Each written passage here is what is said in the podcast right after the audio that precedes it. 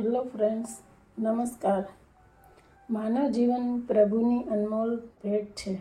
માનવ જીવનનો મુખ્ય હેતુ ભગવત પ્રાપ્તિ છે. જેને સંતો મોક્ષ કે મુક્તિ કહી અક્ષરધામની પ્રાપ્તિ રૂપ સમજાવે છે. ઉત્ક્રાંતિના નિયમ મુજબ ઉત્તરોત્તર વિકાસ પામતો જીવ ચોર્યાસી લાખ યોનિઓમાં શ્રેષ્ઠ એવો ઉત્કૃષ્ટ માનવ દેહ પ્રાપ્ત કરે છે. આવા અનુભવ માનવદેવની કિંમત ન સમજનાર મનુષ્ય આહાર, નિંદ્રા, ભય અને પેઢીનામું વધારવું, આ ચાર ક્રિયાઓમાં જ રચ્યું પચ્યું રહી જીવન વ્યતીત કરે છે અને માનવ જીવન સમાપ્ત કરે છે.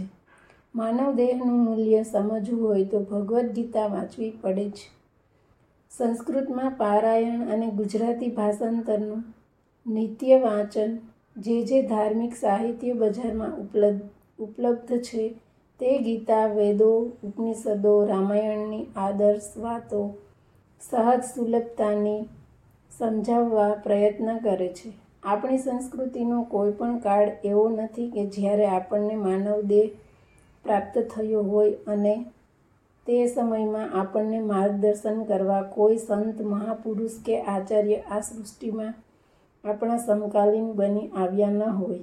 ભગવાન આપણને જગાડવા કોઈ પૈગંબર કે મેસન, મેસેન્જર મોકલે જ છે. પણ આપણે ભક્તિની હજી વાર છે તેમ કહી તેમની વાટ ટાળવા પ્રયત્ન કરીએ છીએ.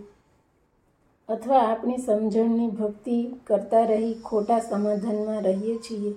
મૃત્યુ એક નિશ્ચિત ઘટના છે. આપણને આપણી જન્મતિથિ ખબર છે, પણ મરણતિથિ કોઈને ખબર નથી.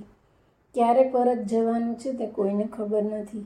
વીજ બિલ કે ગેસ બિલ ભરવાની છેલ્લી તારીખ લખેલી હોય તેથી સમયસર કામની પતાવટ થાય, પણ જીવનના ઇતિ કર્તવ્યના બારામાં ક્યારેક ચૂક થઈ જાય. કોરોના કાળે આનું શ્રેષ્ઠ સૂચક ઉદાહરણ પૂરું પાડ્યું છે. તો શું આ લેખ વાંચી સંસાર વ્યવહાર ફરજ ગિરનારમાં ચાલ્યા જવું.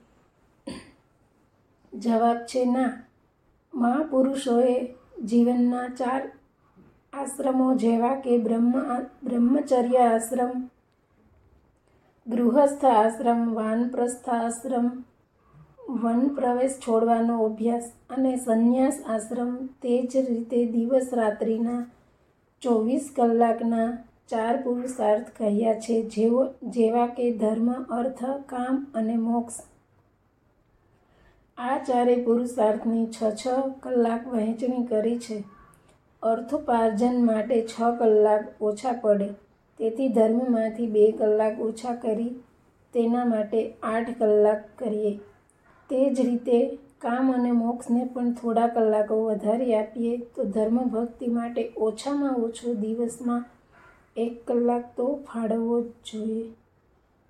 થેન્ક યુ અસ્તુ. તમે અમને એડવર્ટાઇઝિંગ માટે ઈમેલ કરી શકો છો.